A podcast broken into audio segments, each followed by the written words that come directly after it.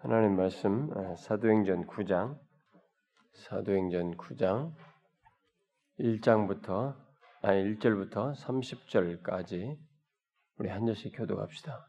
일 절부터 삼십 절까지 한 절씩 교독하겠습니다. 사울이 주의 제자들에 대하여 여전히 위협과 살기가 등등하여 대제사장에게 가서 다메섹 여러 회당에 가져갈 공문을 청하니 이는 만일 그 도를 따르는 사람을 만나면 남녀를 막론하고 결박하여 예루살렘으로 잡아오려 함이라. 사울이 길을 가다가 다메섹에 가까이 이르더니 호련히 하늘로부터 빛이 그를 둘러 비추는지라 땅에 엎드러져 들음에 소리가 있어 이르시되 사울아 사울아 네가 어찌하여 나를 박해하느냐 하시니 대답하되 주여 누구시니까 이르시되 나는 네가 박해하는 예수라. 너는 일어나 시내를 들어가라. 네가 행할 것을 네가 일자가 있느니라 하시. 같이 가던 사람들은 소리만 듣고 아무도 보지 못하여 말을 못하고 서 있더라.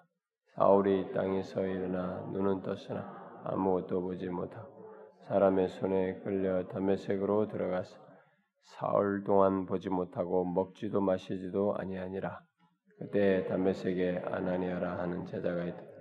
주께서 환상 중에 불러 이르시되 아나니아야 시간을 대답하되 주여 내가 여기 있나이다 하니 주께서 이르시되 일어나 직가라 하는 거리로 가서 유다의 집에 다소 사람 사울이라는 사람을 찾으라. 그가 기도하는 중이니라. 그가 아나니아라 하는 사람이 들어와서 자기에게 안수하여 다시 보게 하는 것을 보았느니라 하시고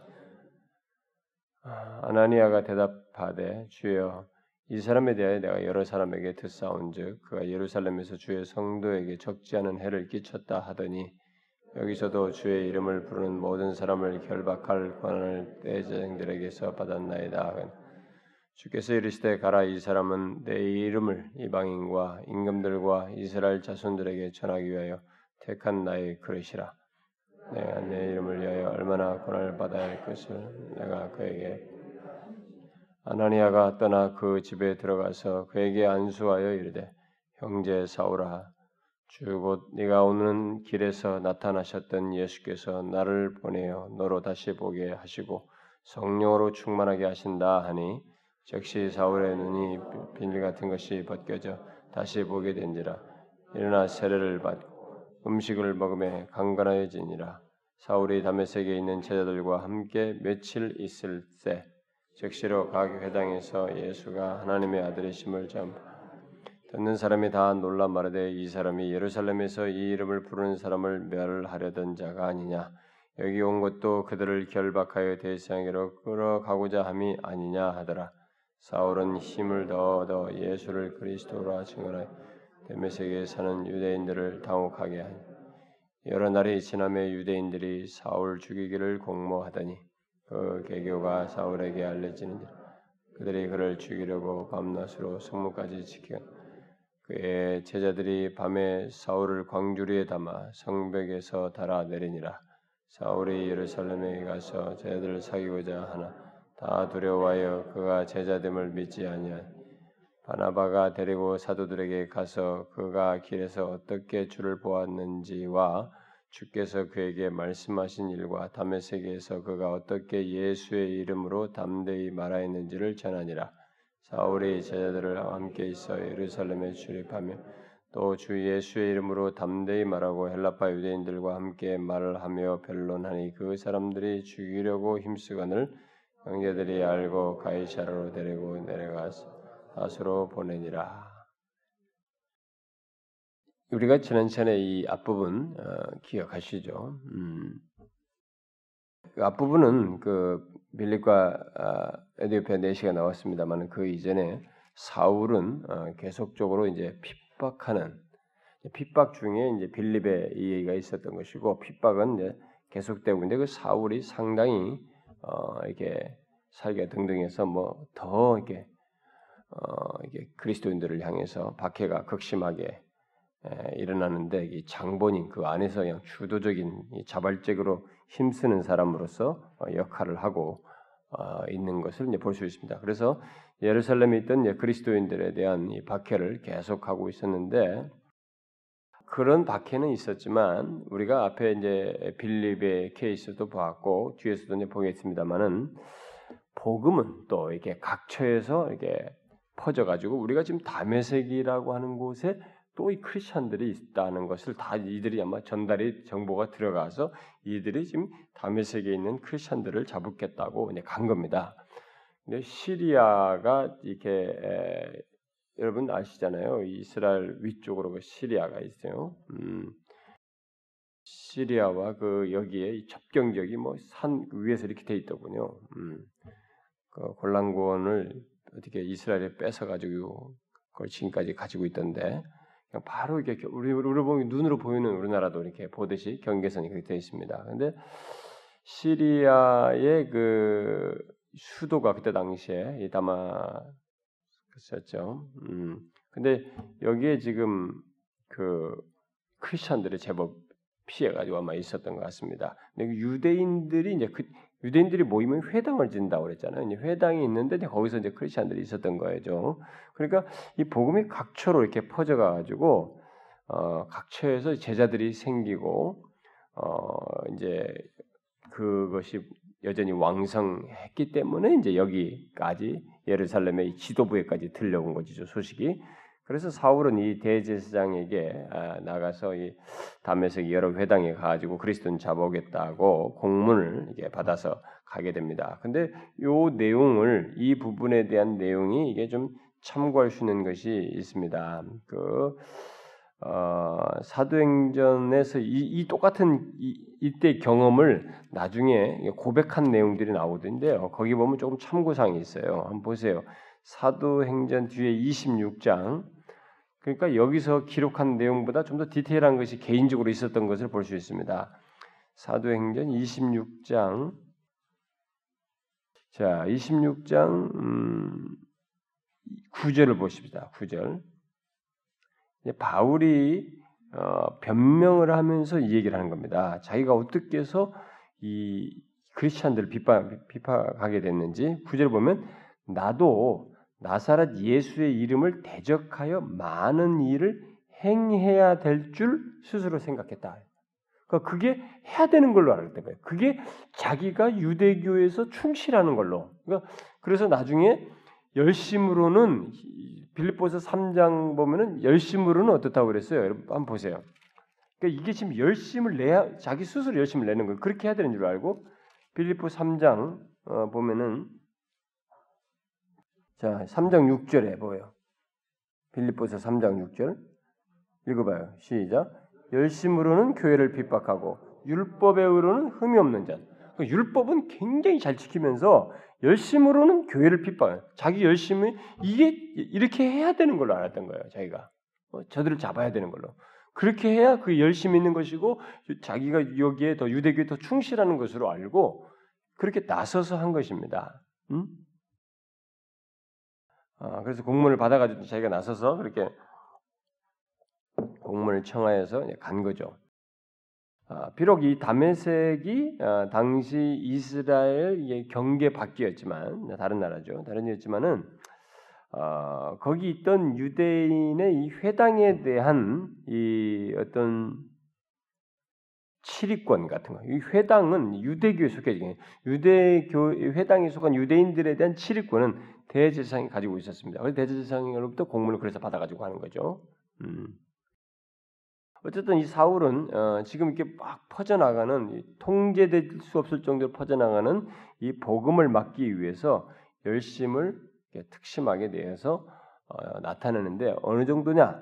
여기 보니까 살기가 등등했다. 음?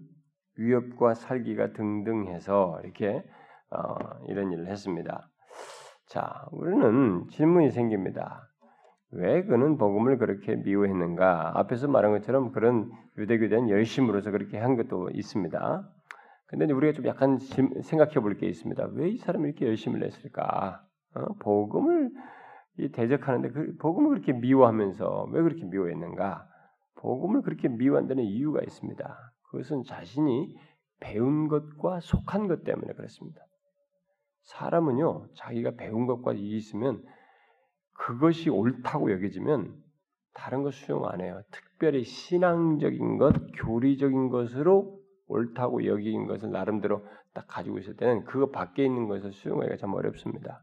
그래서 기독교도 정말 성경이 말하는 진리를 알고 있어야지 이렇게 변형된 잘못된 진리, 교리 같은 이런 알고 뭐 그런 것을 가지고 이렇게 기독교로 하면은 뭐 체험주의든 무슨 신비주의든 실용주의든 뭔가 그런 식으로 기복적이든 그런 것으로 기독교 신앙을 딱 가지고 있으면 다른 것이 잘못된 거예요. 그것으로 딱 자기 틀을 가지고 있으면 지금 그래서 이 바른 진리가 이제 사실은 굉장히 중요해요. 여기 지금 여러분이 알다시피 사울은 굉장히 철저한 그 아까 제가 빌립보서 삼 장인데 그런 배경이 나옵니다만은 철저한 바리새파 사람 아닙니까? 이 사람은 바리새파에 속한 사람이고 또 특별히 그 바리새파 중에서도 이 가말리엘이 최고의 선생이란 말이에요. 그 가말리엘 문화에서 엄격한 이 바리새인 그 전통과 바리새적인 방식으로 교육을 받은 지식인입니다. 그러니까 가말리엘 바리새파의 가말리엘 문화에 있었다. 그러면 그때 당대의 그 이스라엘 안에서는 어떤 최고의 그 지식인이라고 봐도 됩니다. 그런 최고의 지식인이었습니다. 그리고 바리새파에 대한 충성심이 있었, 굉장했죠. 열심으로는 막 그렇게 아, 정말 특심을 했던 사람입니다. 그래서 자신의 그런데 바리새파의 그런 열심을 낼 때 바리새파의 그, 그 가르침이 뭐냐? 율법을 지킴으로써 구원을 얻는 거예요. 율법을 지키는 그러니까 자신의 행위로 구원을 성취하는 것입니다. 그러니까 그런 지식을 배우기, 그런 교리를 배웠기 때문에 결국 지금 이런 행동도 뭐냐면 자기 행위로 구원을 성취하고자 하는 노력 속에서 이렇게 하는 거예요. 그러니까 여러분 그 몰몬교 친구들도 그 젊은 미국인 친구들도 여기까지 다 선교하러 다 나오잖아요. 두 명 젊은 친구들이. 그게 뭡니까? 자신들이 그렇게 함으로써 구원을 얻고자 하는 거예요. 그게. 어? 구원을 얻고자 하는 것입니다. 그 여호와 증인들도 여러분 제가 매일 보면은 나이 드신 분들 이 사람들이 아 이게 어찌 아홉 시인가 한 아홉 시 몇 분쯤 되면 나오나? 하여튼 점심때쯤 나오지. 내가 언제 하여튼 항상 봅니다. 그들이 다 어디서 나와요. 이렇게. 일단의 무리가. 둘씩 다 퍼져나갑니다. 매일 그렇게 전도를 해요. 여호와 증인은. 그게 다 뭡니까? 그렇게 함으로써 구원을 받는 거예요. 십사만 사천 명이 들어가야 되고 이 몰몬교에서는 뭐 해의 왕국, 별의 왕국, 달의 왕국인데 해의 왕국이 최고의 왕국에 들어가야 되는 거야. 막 그렇게 하기 위해서 그렇게 열심을 내거든요. 그러니까 이것도 다 그렇습니다. 그래서 기독교의 구원관을 잘 알아야 돼요. 그래서 여기서 이 사울이 가지고 있는 구원관을 하나, 예수님이 확 깨트려 버리는 거예요. 여기서 지금 만나는 장면에서. 그러니까 우리가 기, 예수 믿을 때에 이 기독교가 말하는 예수 그리스도 안에서의 은혜의 구원이 있잖아요. 은혜론. 이 은혜론을 아주 잘 알아야 됩니다. 이걸 잘못 알아도 안 되고 이것을 정확히 제대로 알아야 되는 거예요. 어? 구원은 은혜로 되는 것이거든요. 근데 이 사람이 지금 잘못하고 있단 말이에요. 그러니까 그런 행위를 가지고 있으니까 살기가 등등해 가지고 난리진단 말이에요. 그래서 이 사람의 모든 삶이 결국 이런 행위 구원 사상에 물들어서 결국 이런 열심을 내고 있는 것이죠. 그래서 그래서 복음을 싫어하는 겁니다. 아, 근데 이 복음은 여러분이 뭡니까? 예수님이 가르친 복음은 자기가 지금 대충 다 들었단 말이야, 알고 있단 말이야. 그러니까 이 생명의 구원이, 생명의 구속이 하나님의 은혜의 선물이라고 지금 말하고 있는 거예요. 복음은 응? 예수의 예수님의 가르침은 다 그러니까 막 이, 이, 자기들 입장에서는 이 가짜인 거예요, 진짜. 어떻게 그게 되느냐? 응? 하나님의 은혜의 선물이라고 선포하는 이런 복음은 바울이 알고 있는 구원관과 비교해 볼 때 이것은 정반대예요. 완전히 반대가 되는 것이니까. 그러니까 용납할 수가 없는 거예요. 만약에 그걸 용납한다면 지금 바울이 자기가 믿고 있는 모든 것을 다 부정해야만 합니다. 근데 어려서부터 그렇게 쭉 자라온 사람이 그걸 다 무너뜨린다는 게 얼마나 어렵습니까? 쉽지 않습니다.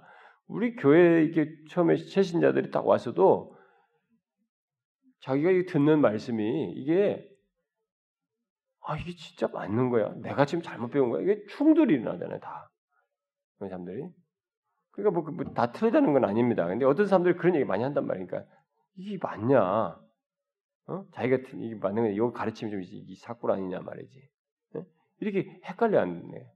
이번에 우리 수련회 온 그 한 중고등학교 때까지는 수련을 다니 아니 뭐야 교회를 엄마가 예수 믿으니까 교회를 다녔다가 막 그 뒤로부터는 거의 신앙생활 안 하다가 억지로 그냥 안에 끌려서 이번에 수련회 왔는데 옛날 기억에 더듬어서 설교를 듣는데 아주 성경 새로 쓴 것 같다 그랬다는 거야. 이번 수련회 설교를 듣고 성경을 새로 쓴 것 같다고 그랬더니 그 말 듣고 굉장히 재밌었어요. 성경을 새로 쓴 것 같다고. 그러니까 자기가 알고 있는 성경 완전히 다른 얘기를 하는 것 같다는 거예요. 이 사람이. 제가. 제가 새로 쓴 성경을 가르쳤어요. 아, 너무 재밌었어요. 음, 그래도 어쨌든 그 친구는 자기는 집회 절대 참여는 안 하겠다. 그냥 거기만 가겠다 했는데 그래도 설교를 간간히 들었다는 것이 저는 놀랍습니다. 그렇게라도 말을 한다는 것이 아주 재밌어요. 멀지 않은 것 같네요. 그 친구도. 음. 어쨌든 지금 바울은 자신이 믿었던 이 사울이 자기가 믿었던 모든 것을 부정하기 때문에 이걸 복음에 대해서 그렇게 싫어했던 거 미워했던 것이죠. 그러나 이제 주님께서는 이 사울에 대한 계획을 가지고 계셨습니다. 위대한 계획을 가지고 계셨죠. 아, 그래가지고 이제 사울은 에, 뒤에서 다 나옵니다만은 이방인에게 복음을 전하는 것 정도가 아니라 이 사울을 통해서 앞으로 이 교회, 이 교회로 하여금 바울을 통해서 많은 계시가 전달되는 겁니다. 이제 예루살렘 교회도 이제 그것이 다 알아야 자기들 바울을 통해서 계시된 것들을 알게 보고 읽어야 되고 또 막 세워지는 교회들마다 이 바울을 통해서 이 교회들로 하여금 알게 될 내용들이 많이 있는 것이에요. 그런 것들에 하나님의 계획이 있는 것입니다. 그러니까 하나님의 언약이 이방인들에게 개방되었다는 것. 이게 지금 유대인들에게서는 그러니까 유대 전통 속에서 제사된 이들에게는 자기도 유대인이잖아요. 유대 지금 여기 있잖아요. 그러니까 이 사람들에게 입장에서는 이게 되게 어려운 거예요. 지금 안 되는 거라고. 그걸 수용하는 게 너무 어려운 환경인데 그걸 지금 바로 유대교의 정통하고 막 그것도 가말리엘 문에서 막 정통파, 바리새파 그리고 막 거기서 열심히 했던 사람이 이제 정작 그것을 증거해야 하는 사람으로 바뀌는 하나님의 언약이 모든 이방인에게 열렸다. 자기가 제일 반대할 사람이 그걸 증거해야 하는 이방인에게 복음을 전하는 정도가 아니라 교회들에게 그것을 알려야 하는 사람으로 이제 사용하기 위해서 하나님께서 이 사람을 이제 그런 계획 속에서 준비, 그릇으로 삼으신 것이죠. 자, 그런데 사울이 그렇게 변화되는 것은 사람의 힘으로 될 수가 없죠. 사울 자신인 자기가 결심한다고 되는 것도 아닙니다. 이건 어떻게 됩니까?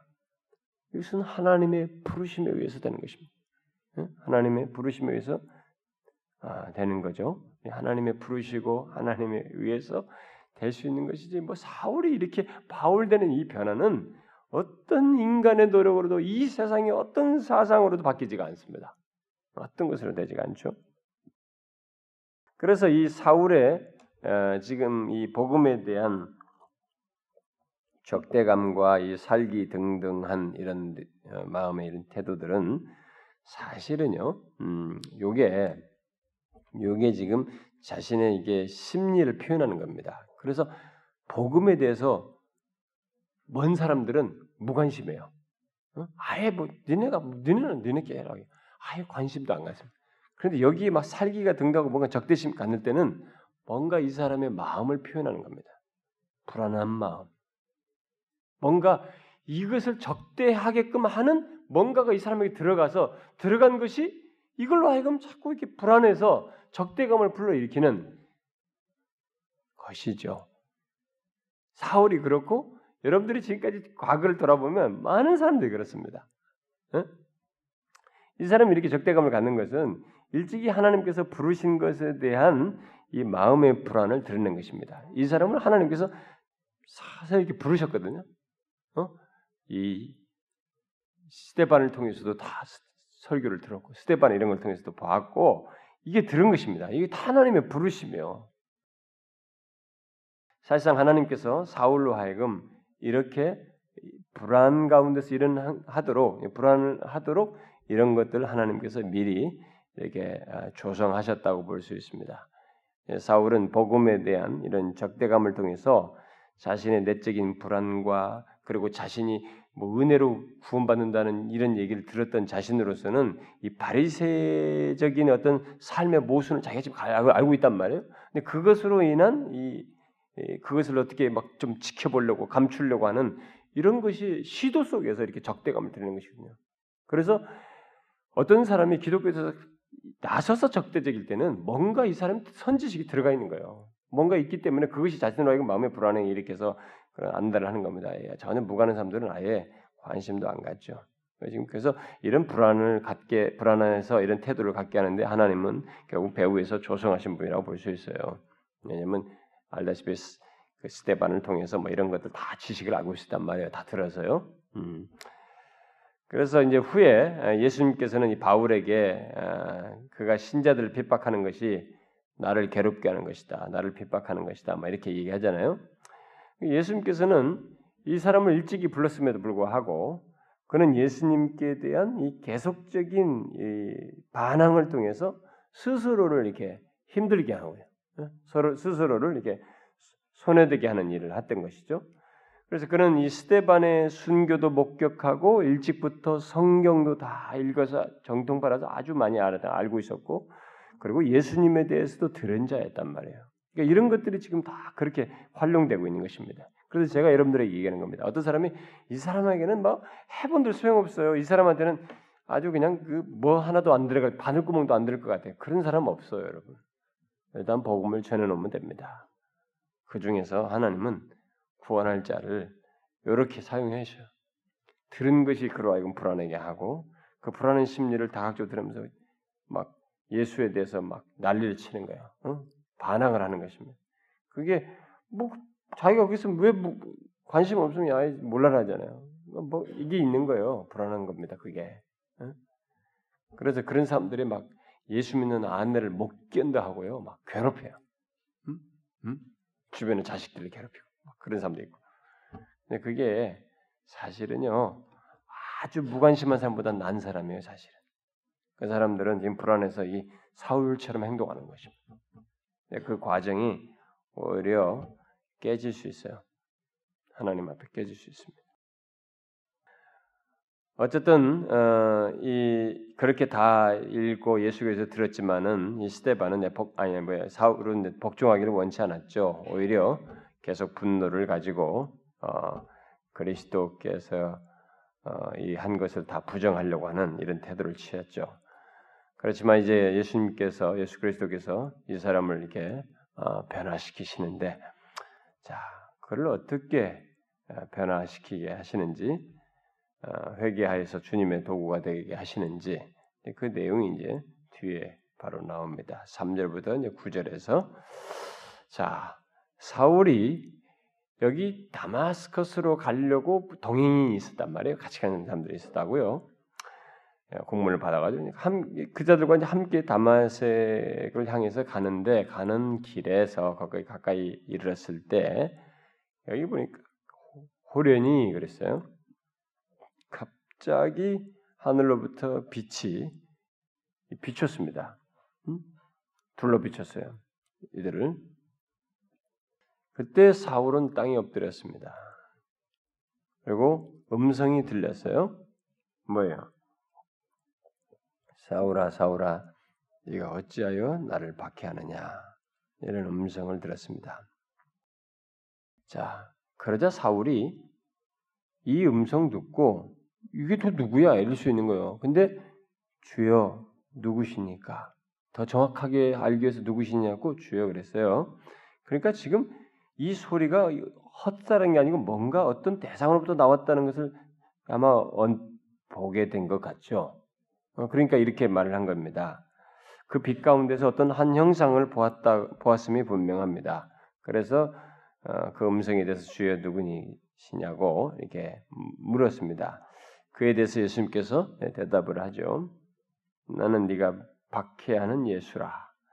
너는 일어나 시내로 들어가라. 네가 할 것을 행할 것을 네게 이를 자가 있느니라.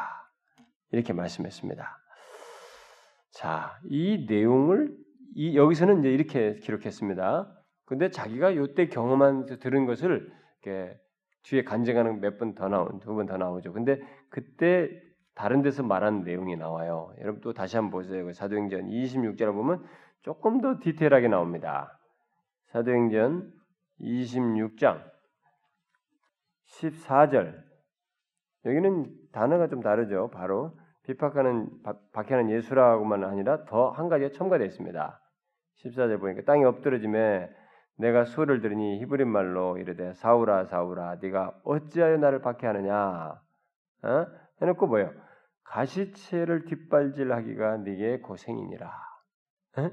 그 지금까지 자기가 스스로 자기 고생되는 일을 하고 있었던 거예요. 이미 계속 부르셨는데 계속 거절하다가 거절하는 지금까지 뭐예요? 자기가 불안하면서 계속 자기 손해될 일만 하고 있었던 거예요. 지금 음? 그렇게 말씀을 하셨어요. 자, 그런데 이제 일단 이 장면에서 이것은 뭡니까? 주께서 주의 영광스러운 은혜가 지금 이 사람을 사울을 둘러비치고 있는 장면이죠. 단순한 그냥 빛 요게 아니에요. 요 빛. 예수님 자신으로부터 나온 나는 빛이에요. 이것은 자신 예수께서 어떤 대상을 향해서 자신의 영광스러운 빛을 나타낼 때는 야, 이 빛의 찬란함을 보거라. 이 빛이라는 것 자체를 보게 함이 아니죠. 이것은 그분이 찾아오신 것이란 말이에요. 그러니까 지금 이것은 은혜의 빛이란 말입니다. 음? 어, 그 영광스러운 은혜가 이 사람을 이제 둘러비치게 됐는데 후에 바울은 그 빛이 해보다 더 밝았다고 말했어요. 그거 맞습니다. 여러분 해는 물질이에요. 창조물입니다. 근데 이 빛을 창조하신 하나님은 그래서 우리가 계시록 끝부분에 가면 새하늘과 새 땅에 해도 없고 달도 없다. 그렇죠? 하나님이 친히 비추심이라. 그렇죠? 그렇습니다. 예. 우리가 이제 그거 이게 도대체 뭐냐? 뭐 우리가 엄청난 것을 목격하게 될 겁니다. 어? 일단은 해보다도 더 빛나는 어? 그리스도의 영광스러운 빛이 결국 은혜의 빛입니다만은 그것을 보게 됐습니다. 결국 이 은혜는 해의 영광을 훨씬 초월하는 그런 에, 정말 놀라운 것이죠. 그러나 이제 사울에게 둘러비친 이 은혜의 빛은 어, 사울에게는 두려움으로 다가왔습니다. 주님이 지금 그에게 은혜로 다가오신 거거든요. 은혜의 빛인데 당사자에게는 두려움으로, 비쳐, 두려움으로 다가왔어요. 왜요? 자기가 이 복음에 대해서 예수님에 대해서 적대적이기 때문에 그렇습니다. 복음에 대해서 적대적인 사람들은 예수에 대해서 적대적인 사람은 주님이 은혜로 다가와도 그것이 자기에게는 두려움으로 미쳐요. 그래서 처음 회심할 때 사람들이 죄악 가운데 있던 자신에게 은혜의 빛이 비춰지는 것인데도 불구하고 자신은 두려움을 느껴요. 어? 두려움을 느끼는 것입니다. 그 우리는 우리에게는 굉장히 은혜로운 얘기인데 당사자들에게는 굉장히 두려운 얘기예요.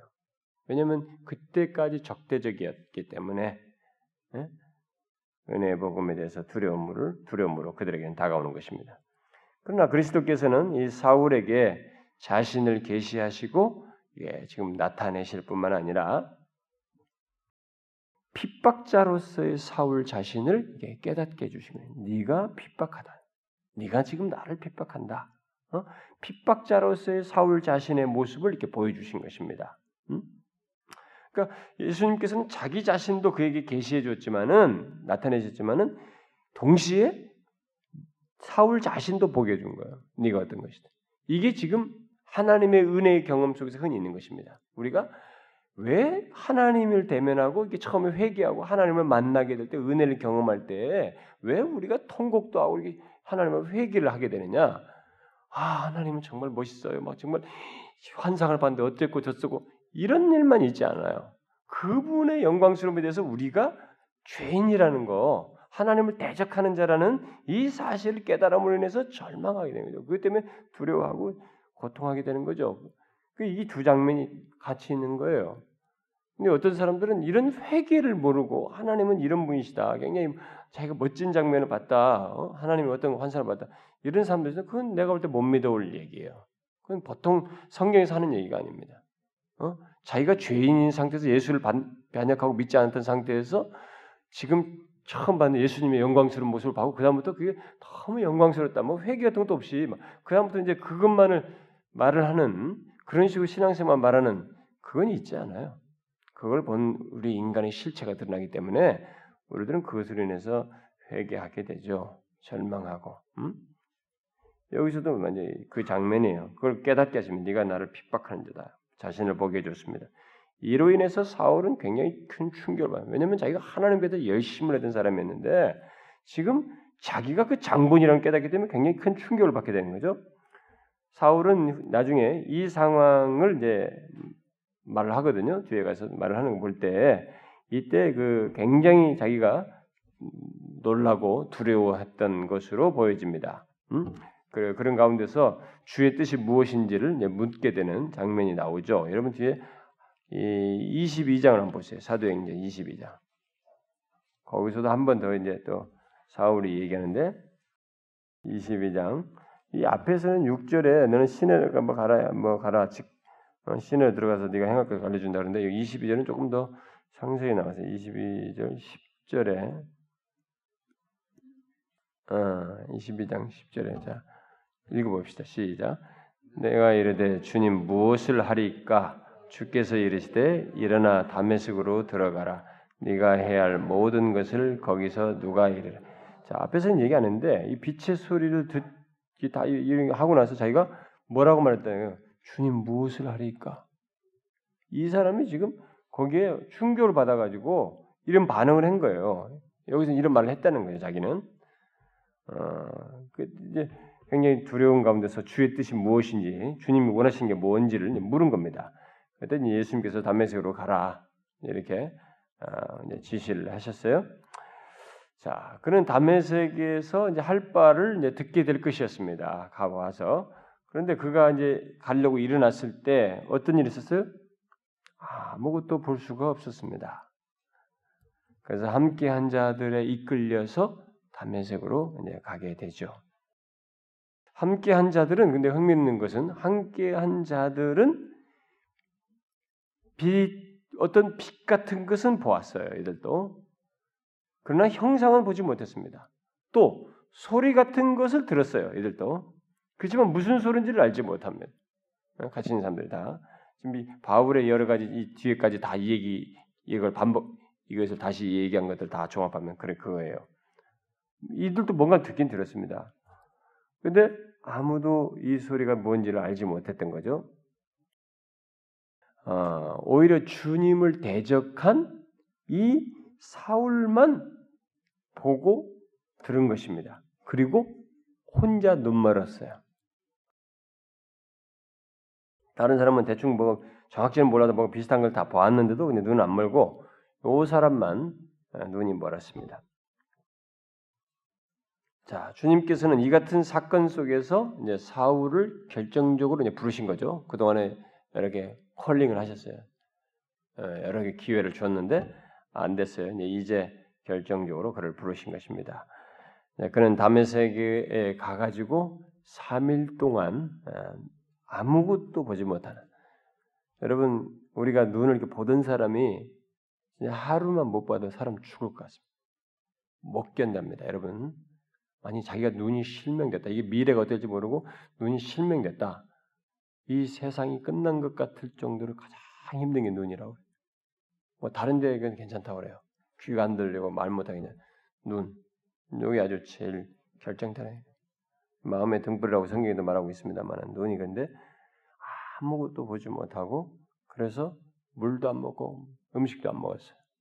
안 먹으면서 이 삼 일 동안 예수님께서 뭐라고 그래요? 이 아나니아에게 마지막에 그가 기도하는 중이라. 그러니까 이때 이 사람은 안 보고 오니까 뭐 한 군데밖에 몰입할 수밖에 없어요. 그때 들은 음성, 내가 그분을 대적했단 말이지. 그럼 내가 어떻게 아까 질문했는데 어, 무엇을 하리까? 어? 내가 주님을 핍박자했다는 것이지. 지금 그것에만 생각을 몰입하면서 아무것도 볼 수 없는 가운데서 먹지도 않은 삼 일 동안을 고민하면서 기도하는 거야 지금. 그래서 기도 중이라 그래요. 결국 그 사, 이, 이 사울은 완전히 지금 압도된 것이죠. 압도된 상태에서 주님과 자신 사이에 이 관계를 생각해요. 자기가 그동안 하나님을 열심히 믿겠다는데 주님의 음성을 들었는데 자기가 주님과 원수라는 걸 알게 된 거죠. 이게 지금 자기에게 큰 충격이에요. 원수였다는 거죠. 그러니까 이거 이거 이거 여기에 지금 몰입해 있는 거죠. 응? 자기가 주님을 대적하고 주님께서도 지금 자기를 대적하고 대적하셨다는 이 사실을 알면서 하나님 앞에 기도를 하는 거죠. 근데 중요한 것은 바로 이 시간, 이, 이 기, 이런 기회를 통해서 자기 자신의 실체를 발견하게 됐다는 거예요. 그러니까 이, 우리가 빌립보서 삼 장에서 보다시피 자기는 뭐 무슨 가말리엘 문화이고 뭐 히브리인 중에 히브리인이고 열심으로는 뭐라고 율법으로는 흠이 없고 막 이렇게, 그러니까 자기에 대해서 너무 자신만만하게 하나 자기가 문제가 있다고 생각지 않았는데 예수 그리스도를 만남으로써 다 문제가 있는 게 발견된 거예요. 자기를 발견한다는 것이 이런 면에서 굉장히 중요해요. 오늘도 이 교회 밖에 있는 사람들의 큰 결점은 뭐냐면 자신들이 어떤 자인지를 모른다는 것입니다. 어? 그러니까 그들이 자기의 실체를 정확하게 볼 수 있으려면 복음이 전해져야 되는 거예요.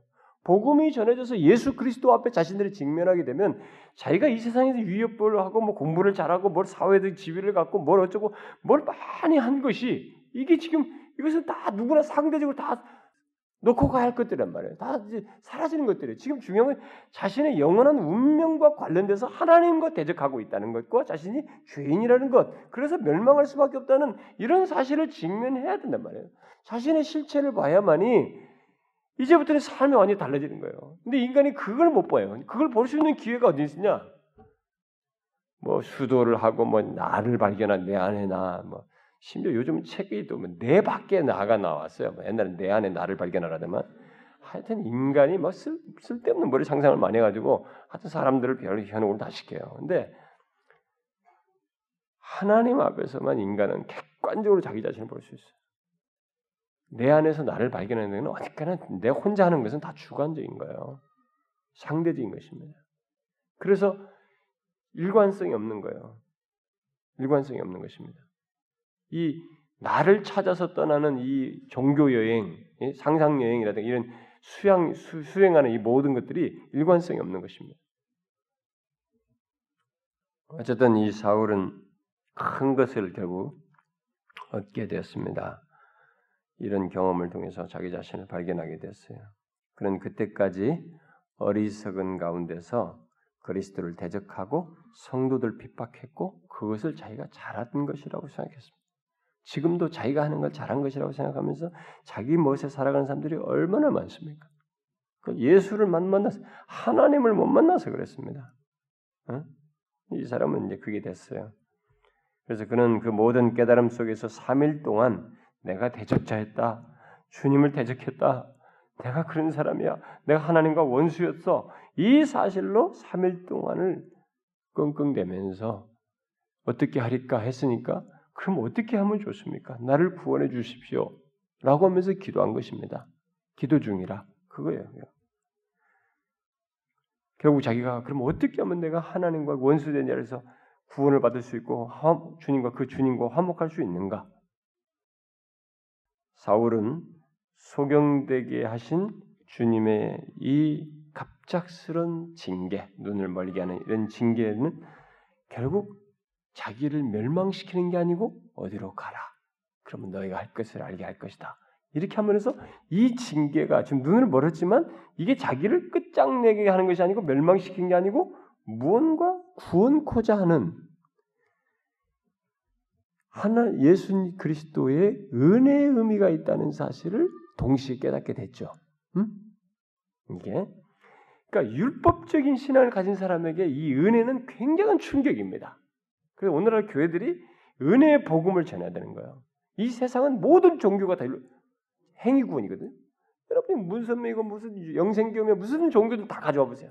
뭐 불교며 힌두교며 모든 종교는 행위구원이야. 그러니까 기독교에서까지도 유대교도 이 안에도 그랬던 거예요. 행위구원이 있는 거. 다 행위구원. 근데 기독교 안에서까지도 분파에 행위구원자가 있는 것이에요. 근데 기독교의 유일한 건 뭐냐면 하나님이 하나님이 인간에게 오셨다는 거예요. 어? 샬라 철학이든 모든 종교는 인간으로부터 해서 신에게 나아가는 행위구원, 내 쪽에서 뭘 함으로써 신에게 가는. 근데 기독교만 유일하게 하나님이 위에서 내려온 거예요. 자신이 낮추어서 우리를 구원하기 위해서 오신 거 아닙니까? 그러니까 이게 유일한 종교예요. 그러니까 기독교를 말하려면 이 은혜를 말해야 되는 거예요. 여기서 이 사람의 행위구원을 쩌들린 사람인데 아 이게 지금 하나님이 나에게 은혜로 다가오신다는 것을 알게 된 거죠. 근데 이게 지금 이 사람이 그런 절망스러운 경험 속에서 충격을 갖는 거죠. 이게 충격을 받게 되는 거예요. 그는 아직 주님이 원하시는 자신의 소명에 대해서는 뭐 거의 생각할 수가 없었고, 먼저 이 은혜로 사는 삶의 의미를 이렇게 배워야만 했습니다. 이 자기가 지금까지 알고 있는 모든 것이 정반대이기 때문에 이 사람은 은혜로 사는 이 삶이라는 것, 복음 안에서의 은혜의 삶의 의미를 먼저 배워야 돼. 이걸 못 배우면 계속 복음에 합당치 못하게 말하고 행할 것이기 때문에 먼저 이 은혜를 알아야 돼. 그래서 바울이 모든 서신에서 말하는 겁니까? 여러분, 바울의 서신은 놀라운 겁니까? 다 은혜, 은혜. 어? 칭의를 얘기하면서 뭘 의롭다 얻었다 율법에 대해서 막 논박을 하잖아요. 막 강력하게 반대하면서 계속 은혜론을 주장하지 않습니까? 그러니까 예수 그리스도께서 이걸 원했던 거예요. 만약 이 사람이 이걸 알지 못하면 앞으로 이 사람은 복음에 복음을 제대로 전할 수 없는 사람, 복음에 합당치 못하게 살 사람이 뻔하단 말이에요. 그러니까 이걸 확고히 알아야 했던 것입니다.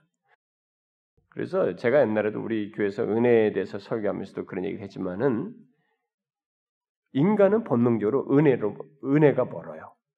은혜와 거리가 멉니다. 우리는 본능적으로 종교를 하더라도 내가 뭔가를 한 것으로서 딱 안주하고 싶은 게 우리 본성이 있단 말이에요. 내가 오늘 열심히 했지?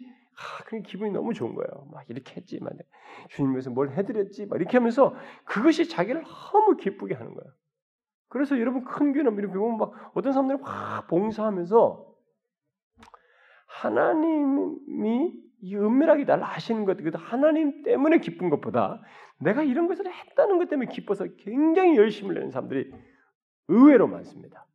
저는 부목사 생활을 하면서 다 봤어요. 의외로 많습니다. 그게 다 뭔 줄 알아요? 율법주의예요, 여러분. 인간의 본성에 가까운 겁니다, 그게. 어? 그런데 흥미로운 것은 우리 사역자들 중에도 목사들부터가 이걸 자꾸 전하는 거예요. 율법적인 것을, 행위적인 것을.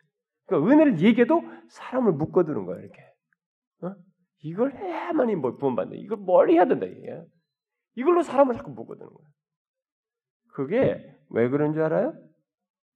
여러 가지 성경의 진리 체계를, 계시를 제대로 이해하지 못했어도 그렇지만은 이걸 아무리 자기가 이해해도 당사자가 이 예수님께서 지금 바울에게 경험하게 하시는 것처럼 은혜의 복음을 체험적으로 알지 못해서 그래요.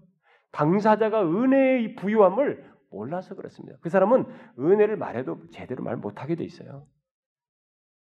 그래서 율법주의 쪄들린 겁니다, 성도들이. 그럼 어떤 교회를 성도들은 막 무섭다는 거야, 맨날. 설교, 목사님 무섭대. 아니, 아니 뭐 설교 내용이 무섭다는 거야. 막 이거 저주받을 것 같다는 거야. 무슨 저주? 어? 어떻게 실제로 나한테 상담한 사람 중에 그, 그, 그런 사람이 있었어요, 옛날에. 자기 교회 목사님이 너 우리 교회 나가면 저주받는다 그랬대. 그런 거 아니에요, 여러분. 그렇게 그렇게 하는 것 자체가 잘못하는 거야. 응? 우리를 무엇으로 묶어서 그렇게 얘기합니까? 무엇으로 묶어서? 사울에게 가르쳐야 될 중요한 것이 바로 은혜였어요. 주님은 그걸 가르치고 싶거든요. 그래야 이것을 전파하는 앞으로의 이방인들에게 또 유대인들에게 그걸 말해야 할 사람이기 때문에 여기서 그걸 가르치고 싶었던 것이죠. 그래서 뒤에 이제 십 절부터 십구 절에 보면은 이제부터 이 사람에게 은혜의 행동으로서 어떤 역사들을 드러내십니다. 삼 일 동안 보지도 못하고 먹지도 않았던 이 사람에게 주님께서는 다메섹에 있던 제자 아나니에게 환상 중에 나타나신. 여러분 잘 보세요. 여기 기록은 하나님께서 아나니아에게 부르신 장면이 나옵니다. 그러나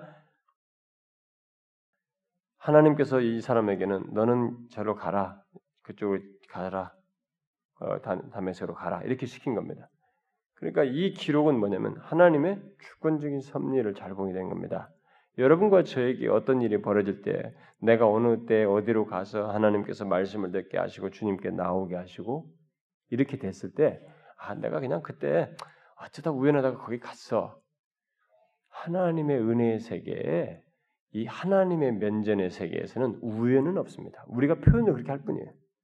어떤 것도 그분의 면전에서 우연하게 일어나지 않아요. 그의 주권적인 섭리 속에 다 있습니다. 여기 보면 그래서 우리가 어디서 가서 말씀을 듣고 어느 때 어떻게 된 거 이런 거 하나님의 섭리 속에 있는 거예요. 이 배후에 다 역사하는 거예요. 이 사람이야 뭐 눈 멀어가 지금 정신 못 차리고 있는 거예요. 어디 가 있기만 하는 거예요. 근데 하나님은 거기에 그 다음을 준비하기 위해서 아나니아가 있었던 거예요. 아나니아를 부른 것입니다. 응? 아나니아에게 환상 중에 나타나셨습니다. 주께서 그를 불렀습니다. 부르니까 이 사람이 뭐라고 말해요? 주여, 내가 여기 있나이다. 야, 이게 보세요. 이런 식의 대답을 한다는 것은 이 사람이 어떤 거예요? 이 아나니아가 주님과 깨 있었다는 거예요. 주님에 대한 이런 것이 있었다는 거예요. 어? 그러니까 이 사람은 언제나 주님의 말씀을 듣고 순종할 준비가 돼 있었던 사람이라는 걸 볼 수 있습니다. 그러니까 이렇게 감추인 사람이 있는 거예요. 어디나. 그러니까 우리는 뭐 어쨌다 됐다 할지라도 여기에 또 이 자리에 다메섹에 이 아나니아라는 이런 제자가 있었던 거예요. 언제든지 주님께 무엇이든지 말씀하면 순종할 준비가 된 이런 사람이 있었던 거예요.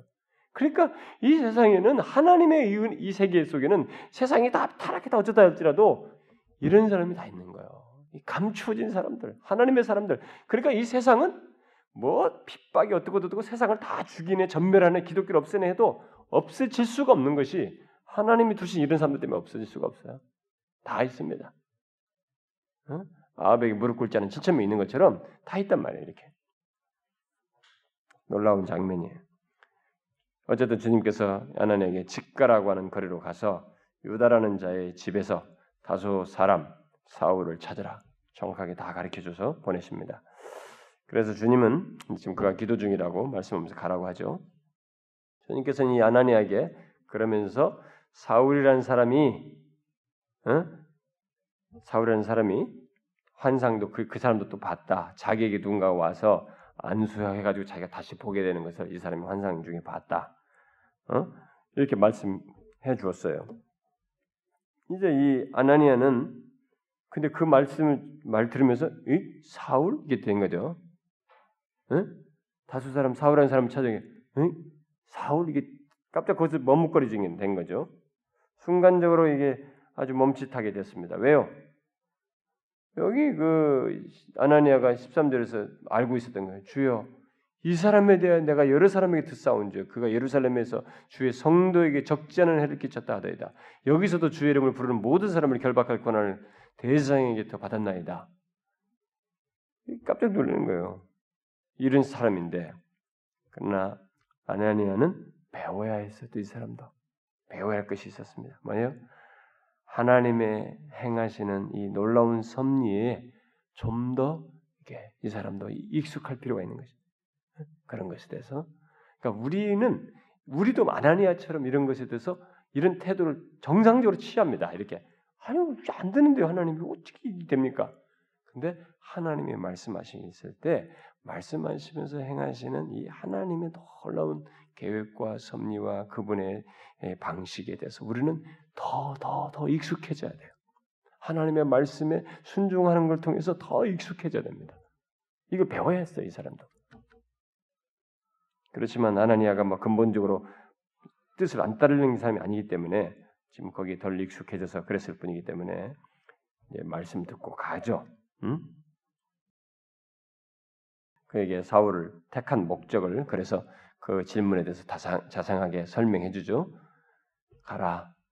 이 사람은 내 이름을 이방인과 임금들과 이스라엘 자손에게 전하기 위해서 택한 나의 그릇이다. 택한 목적이 있죠. 이방인과 임금들과 이스라엘 자손들에게 전하기 위해서 택한 나의 그릇이다. 또 하나는 뭐예요? 아, 택한 나의 그릇이라고 하면서 그가 내 이름을 위하여 얼마나 고난을 받을 것을 내가 그에게 보이리라. 주님께서 그를 불렀어요.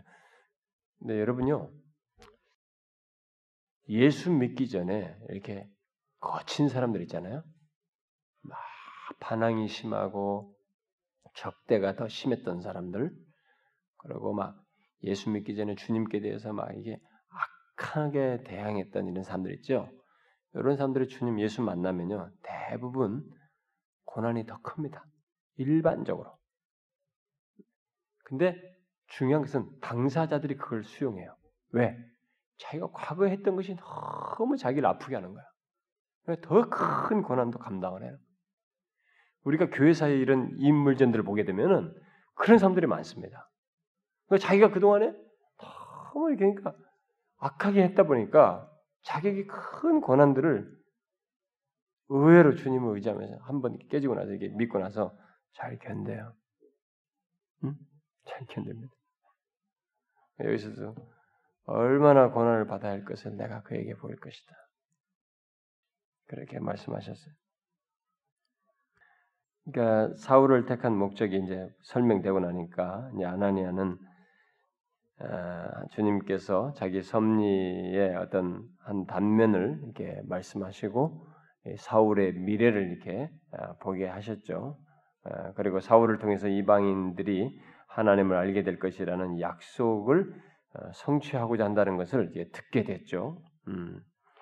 자, 이 말씀을 들은 후에 이 아나니아는 순종하는 마음으로 이 사울을 만나러 가죠.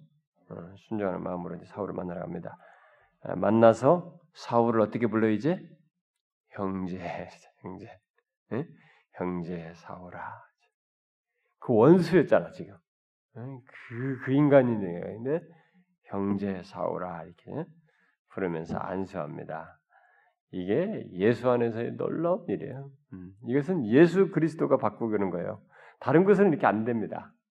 오직 예수의 은혜 안에서 되는 일이에요. 그리고 이 사람이 다 설명하죠. 예수님께서 자기를 보내어서 그의 눈을 뜨게 하게 하고 성령 충만을 받게 하실 것이라고 하는 것을 설명을 하죠. 그때 사울의 눈이 실제로 이제 비늘 같은 것이 벗겨져서 다시 보게 됩니다. 자, 이것도 어떤 의미가 있죠. 응? 예수님께서는 이 사울을 이게 눈을 멀게 한 상태, 눈 먼 상태에서 이걸 고치시는 것을 통해서 뭔가를 아마 충분히 삼 일 동안 그렇게 했기 때문에 뭔가를 이 사람에게 깨닫게 하는 것이죠. 뭐겠어요, 여러분? 그동안에 자기가 믿어왔던 것, 행위 구원, 그런 사상에 사로잡혔던 이 자신, 지난날의 날들이 이제 마치 벗겨지는 거죠. 그것은 소경 같은 생활이었던 것을 상기시켜주는 것이기도 하고 동시에 자기가 그것을 보지 못했던 그것은 자신이 죄, 어, 죄악 가운데 있었던 것 그래서 그 죄를 제거하시는 것을 계시해 주는 것이라고도 볼 수 있겠습니다. 그래서 이제 주 안에서 형제로 불리운 이 사울은 예, 자기 자신을 찾게 되고 음? 어떻게 돼요? 은혜와 죄 용서함을 받게 됐다는 것을 이제 확신하게 되는 이런 경험을 여기서 하게 되죠. 그래서 그는 죄 씻음과 주님의 이 교회의 한 지체가 되었다는 표로서 세례를 받게 됩니다. 여기서 이 사람들 세례를 받게 되죠. 사울은 이제 세례 받음으로써 어떻게 돼요? 그리스도 안에 새 사람이 되었습니다. 그러므로 그는 이제부터 주님의 부르심을 들을 수 있게 됐고 이제 죄와 자기로부터 벗어나 새 생명을 얻어서 삶을 살 수 있게 되었습니다. 그래서 이제 뒤에 바로 나옵니다. 그런 사람이 바로 뒤따르는 삶의 내용이 뭐냐, 변화가 뭐냐, 그걸 볼 수 있는 장면이 그 십구 절 하반절에서부터 삼십 절까지 해서 보게 됩니다. 그런데요, 이 내용은 복음을 전하는 것이기도 하지만 뭔가 교훈하는 게 있습니다. 예수를 믿고 이제 은혜를 받고 주님을 복음을 전하고자 하는 분명한 뜻도 알게 되고 주님의 부르심을 이제 들을 수 있고 거기에 이제 하려고 하지만 이 사람이 더 하나님의 진실한 그릇으로 쓰임받기 위해서 어떤 과정이 있습니다. 우리가 로마서에서도 보는 것처럼 로마서 오 장에서 보는 것처럼 연단이 요구되는 거예요. 연단. 여기 지금 기록된 내용이 지금 삼십 절까지가 일종의 연단에 대한 설명이라고 볼 수 있습니다.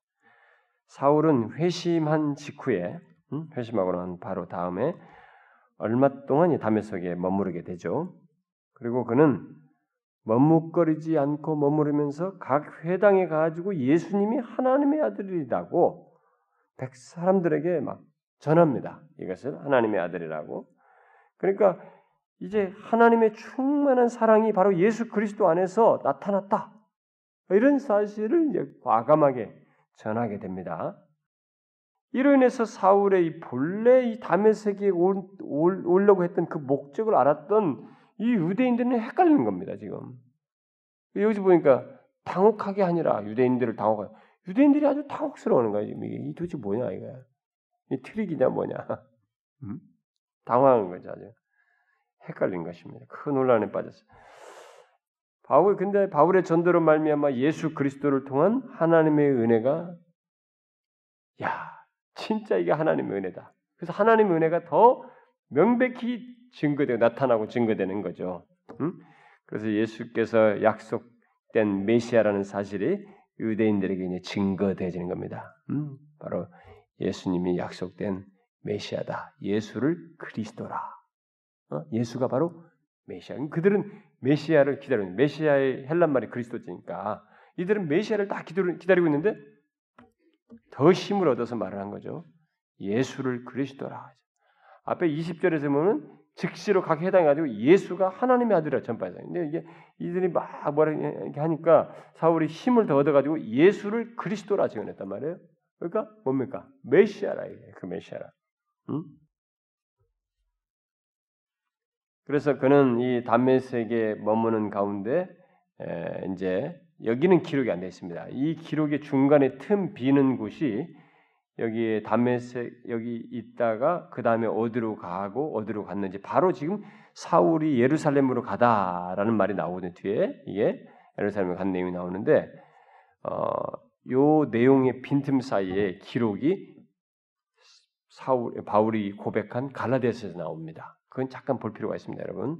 이번 이 얘기가 나왔을 때 알고 넘어가야 됩니다. 갈라디아서 일 장을 보시면 바울의 인생 속에 좀 약간 미스테리한 부분이 지금 이 장면이에요. 여기서부터 시간이에요. 이 시간이 약간 우리로 하여금 사람들로 하여금 다 어렵게 하고 있습니다. 여러분 갈라디아서 일 장 그 십칠 절 한번 보세요.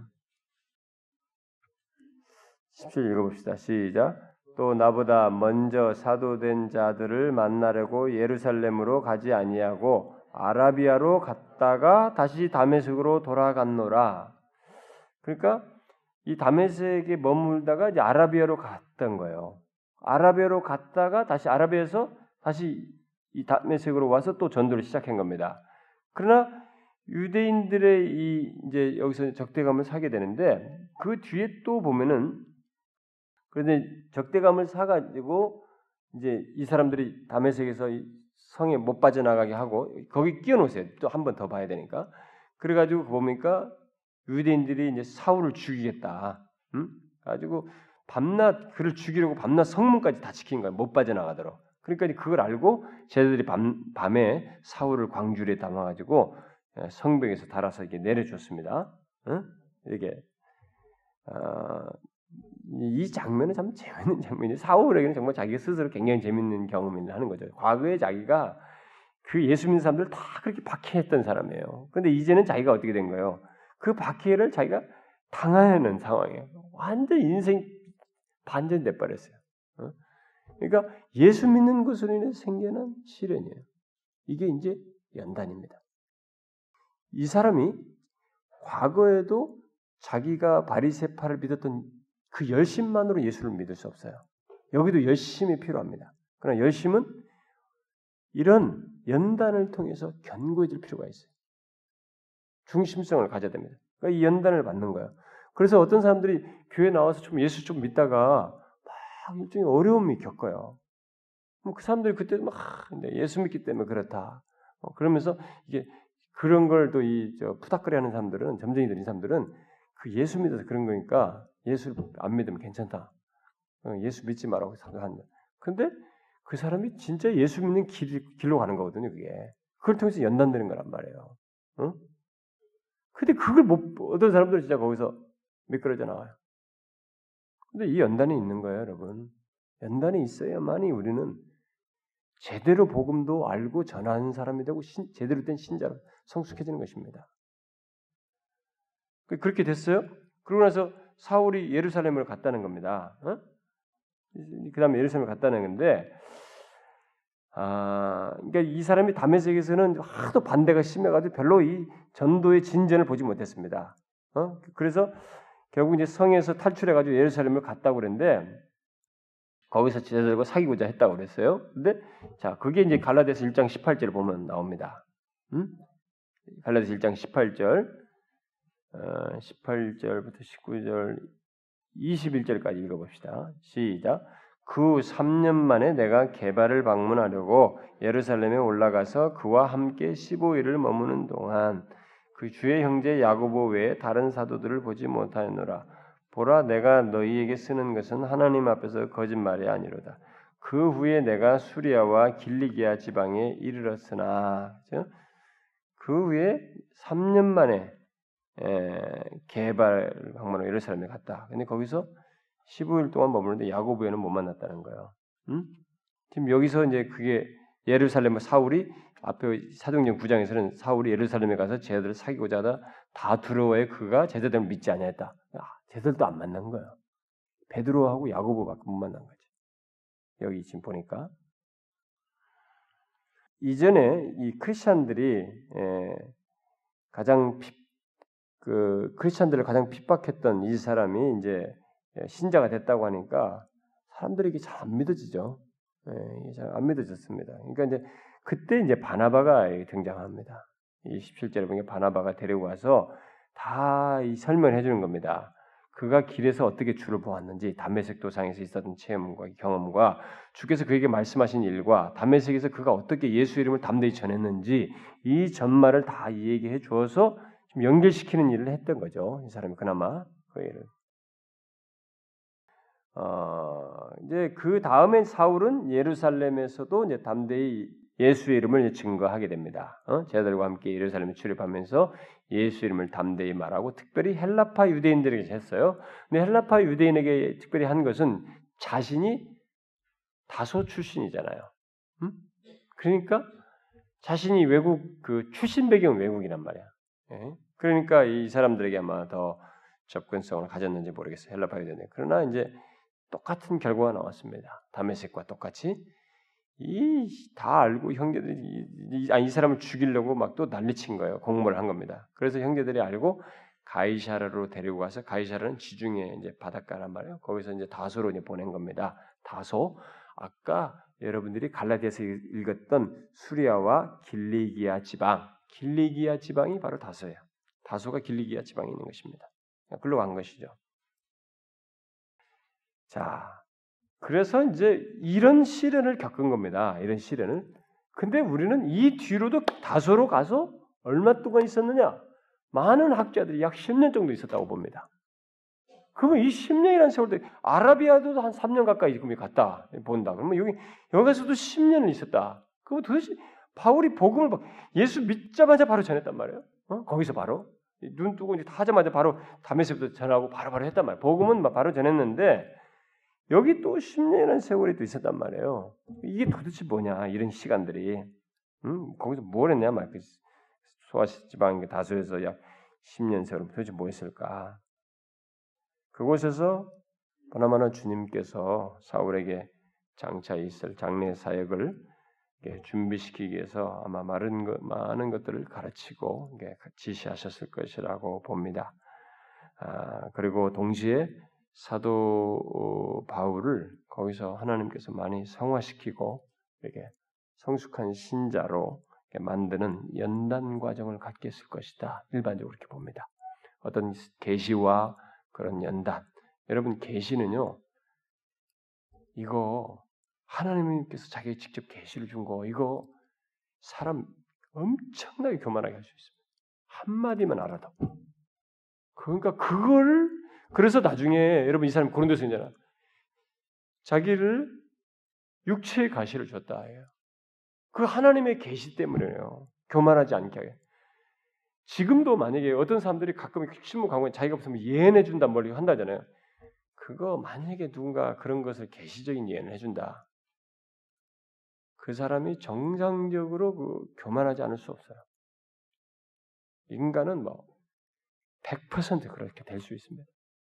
그래서 하나님께서 이 시간에 앞으로 이 사람을 통해서 세계 역사는 많이 바뀝니다. 교회 역사가. 근데 엄청난 계시들이 이방인들에게 다 알려야 되고 유대인들도 극복시켜야 될 그 엄청난 계시가 이 사람들에게 전달돼야 됩니다. 이것을 위해서 하나님께서 지금 여기서부터 바로 연단의 과정을 겪는 거예요. 아라비아가 하면 아라비아가 얼마나 그 광활한 땅입니까? 그 아라비아에서 어? 상당한 시간 동안에 이런 연단을 받았다고 보는 것입니다. 그래서 어떤 면에서 뭐 우리는 뭐 빨리 빨리 그냥 성공 빨리 성공하고 빨리 하나님의 일을 하고 싶다, 뭐 하나님의 일을 한다. 근데 여러분 연단 속에도 성실하게 진실한 신자로서 그날 그날에 하나님 앞에 경건하게 주님 쓰는 것이 그게 하나님의 일을 하는 거예요. 어? 중요한 것은 어떤 막 뭐 어떤 하나 큰 성과를 올리는 거, 막 이런 것을 해가지고 하나님이 일했다고 하는 이런 사고 방식으로 벗어나야 됩니다. 저는 가끔 어떤 사람들이 저보고 제 책을 읽었거나 뭐 이게 저에 대해서는 좀 이게 나름대로 굉장히 의외 높이 봐주는 저를 굉장히 존경한다고 높이 봐주는 사람들이 우리 교회 성도가 몇 명 안 된다는 거 보고 이제 뭐 최소한 막 천 명은 넘을 거라고 생각했나 봐. 근데 그렇게까지 안 된다라고 저를 아주 굉장히 불쌍히 여기고 측은히 여겨요. 그래서 내가 아니 왜 내가 측은히 여김을 받았냐 이거야. 나는 전혀 그렇게 생각 안 한다.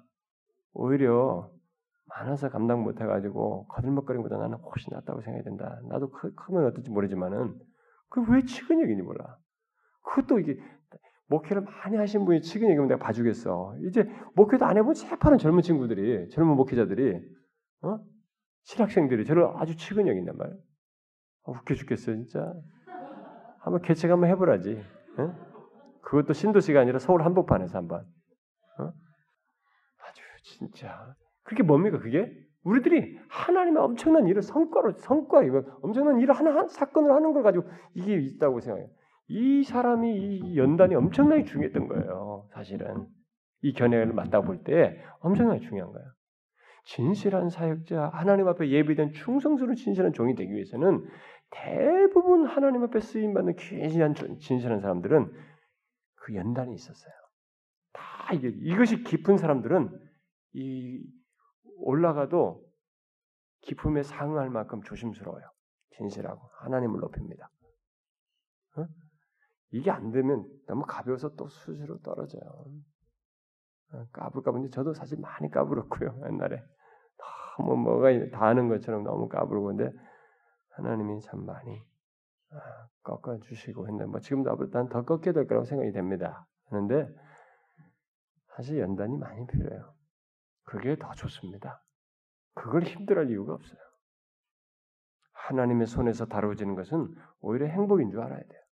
내 마음대로 하면서 세상 다 즐기는 거? 그게 나 망치는 거거든. 그러니까 우리는 이, 다, 이 사울이 이제 바울된 여기서부터 이렇게 큰 연단의 세월을 겪고 예, 더 이제 성숙된 그런 사역자로 이렇게 쓰임받던 것을 어, 생각할 필요가 있고요. 음, 이방인들에게 말씀을 전하는 사역에 사울을 사용하기 위해서 어, 주님께서는 사실 이 모든 것을 계획하셨습니다. 이 모든 것을 계획하셨어요. 이 말은요, 주님께서는 자기를 믿는 자들이 이 사람처럼 그의 복음 사역을 잘하도록 하기 위해서 준비합니다. 준비시켜요. 그래서 여러분 교회 안에도 보면은 어떤 신자는요 복음을 전해도 다르게 전합니다. 다르게 전하는 사람들 대부분 보면요 좀 드러난 사람들은 주님께서 그를 이렇게 준비시키는 그 과정이 있었던 사람들이에요. 그런 사람들은 정말로 복음을 다르게 전합니다. 근데 그게 없는 사람들은 할 줄은 몰라요. 이 복음의 진수를 맛보는 복음의 가치를 알게 되는 연단이 없다 보니까 뭘 할 줄을 몰라요. 이게 오히려 필요한 거예요. 우리는 하나님이 선택했다고 그러죠? 내가 이걸 위해서 택한 나의 그릇이라고 그러죠? 하나님의 선택은 구원, 영생을 얻기 하기 위해서도 선택한 것도 선택도 된다는 것을 말할 수 있지만 우리의 현재적인 부름을 위해서도 하나님의 선택이 있다는 것을 아셔야 됩니다. 하나님은 우리 중에서 누군가를 택해서 현재적인 어떤 부름을 위해서, 현재적인 어떤 일을 하도록 하기 위해서, 주님의 복음의 사역을 하도록 하기 위해서 이런 현재적인 부름도 하셔. 궁극적인 영생을 주는 근본적인 궁극적인 이것을 위해서도 하나님은 선택하십니다. 그러나 현재적인 어떤 부름을 줘서 일을 하도록 하기 위해서 선택하신 일 또한 하십니다. 하나님께서 우리를 뭔가 연단을 시키면서 일을 하게 하실 때, 그래서 이렇게 택해서 현재적으로 불러서 뭔가를 하게 하실 때 그것을 영광스러운 줄 알고 나중에 세월 다 지나서 주님 앞에 가면 그게 찬란하게 가치 있는 것이라는 걸 알게 됩니다. 그게 없이 간 것이 부끄러운 것이죠. 그러니까 우리가 그것을 기억하고 복음 사역을 위해서 혹시라도 우리를 이렇게 하나님께서 나를 연단 가면서 경험 속에서 복음의 가치를 알게 하시고 이렇게 전하게 하셨을 때 그걸 귀하게 여기면서 우리가 전할 수 있어야 됩니다. 아시겠죠, 여러분? 네. 기도합시다. 하나님 아버지 감사합니다. 오늘도 우리에게 여전히 은혜 주시기를 원하시고 주의 말씀 들으며 하나님 앞에 기도할 마음 주시고 같이 기도하게 하시니 감사합니다. 하나님 아버지, 우리를 주의 백성 삼으시고 그냥 이 세상의 세상들과 똑같이 사는 것이 아니라 주의 복음을 전하는 그릇으로 삼아주시고 그것을 위해서 필요할 때 우리에게 연단도 주시고 더욱 성숙한 신자로 삼으시며 이 땅에 사는 날 동안 하나님이 기뻐할 일을 동참하는 그런 기회를 주시니 감사합니다. 하나님 아버지, 우리 또한 하나님께서 허락하시는 인생 중에 그 기회들, 복음을 전하며 이 은혜의 놀라운 복음을 전하는데 우리가 허락되는 대로 잘 감당케 하여 주셔서 우리를 통해서 아직도 멸망 향해 나아가는 그 영혼들에게 생명의 복음이 전달되는 일이 있게 하여 주옵소서. 오 아버지, 여기 모인 각 사람들을 돌아보시옵소서.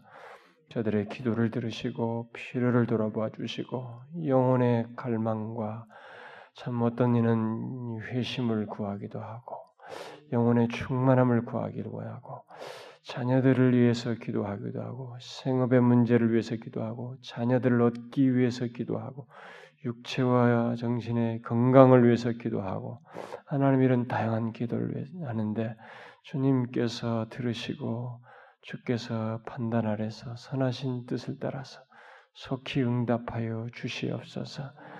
우리가 수련에 들은 말씀을 잊지 아니하고 일평생 순종의 자식으로서 살아가는 저희들 되게 하여 주옵소서.